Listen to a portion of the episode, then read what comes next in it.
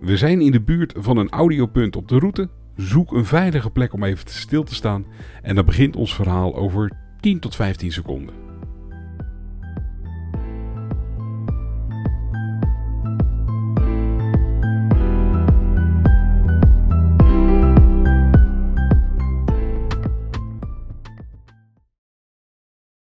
Zie daar de Onze Lieve Vrouwen Geboortekerk van Hoogmade.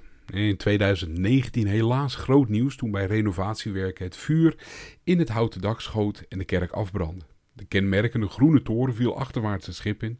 Maar in 2022 gaf het bisdom toestemming voor herstel van de kerk.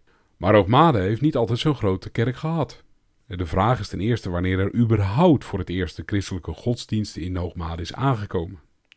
Wellicht is het meegekomen met de Romeinse legioenen, die hier op de hogere gedeeltes van het land naar Alphen of Amsterdam trokken.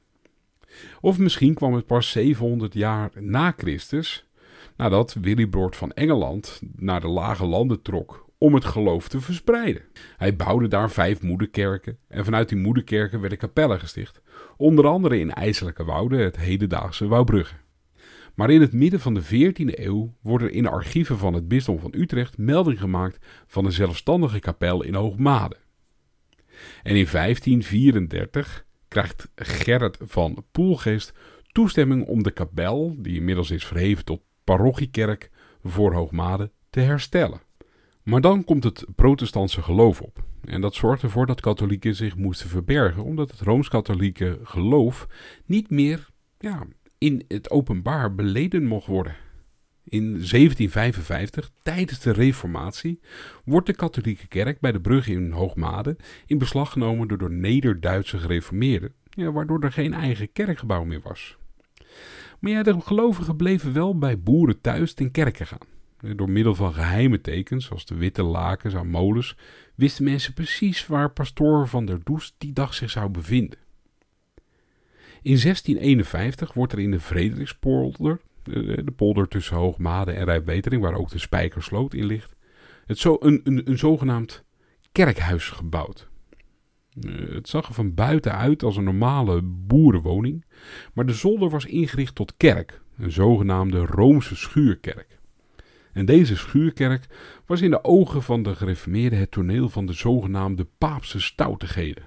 En aangezien de gereformeerden uit Rijpwetering onderweg naar de kerk in Hoogmade langs deze schuurkerk moesten, werd er op de polderkade uh, schuttingen gezet, zodat het, de kerk afgezet werd en het kerkterrein werd ook bewaakt. In de loop van de 18e eeuw werd de kerk te klein en begon de kerk ook ouderdomsgebreken te vertonen. Dus werd er een verzoek gedaan aan de gecommitteerde raden van staten van Holland en West-Friesland om een nieuwe kerk te bouwen. Kijk, katholieken werden nog steeds niet met open armen ontvangen, maar er waren bepalingen in de staten opgenomen waardoor kerkgebouwen wel gebouwd mochten worden. Het verzoek wordt in handen gegeven van de baljuw van IJselijke Wouden, Cornelius van Schellingerhout. En uiteindelijk gaven de gecommitteerde raden toestemming voor het bouwen van de kerk, mits de ramen een meter hoger zouden komen dan op de uh, ontwerptekening stond aangegeven. Ja, je zou niet naar binnen moeten kunnen kijken bij die paapse stoutigheden natuurlijk. Uiteindelijk wordt de kerk in 1856 nog een keer stevig onder handen genomen met grote verbouwing en dan verrijst er ook een 20 meter hoge toren. En uiteindelijk, 20 jaar later, in 1877, werd de kerk te klein en verrijst de nieuwe Onze Lieve Vrouw Geboortekerk met een koperen toren die door de tijd heen verweert en daardoor zijn kenmerkende groene kleur verkreeg.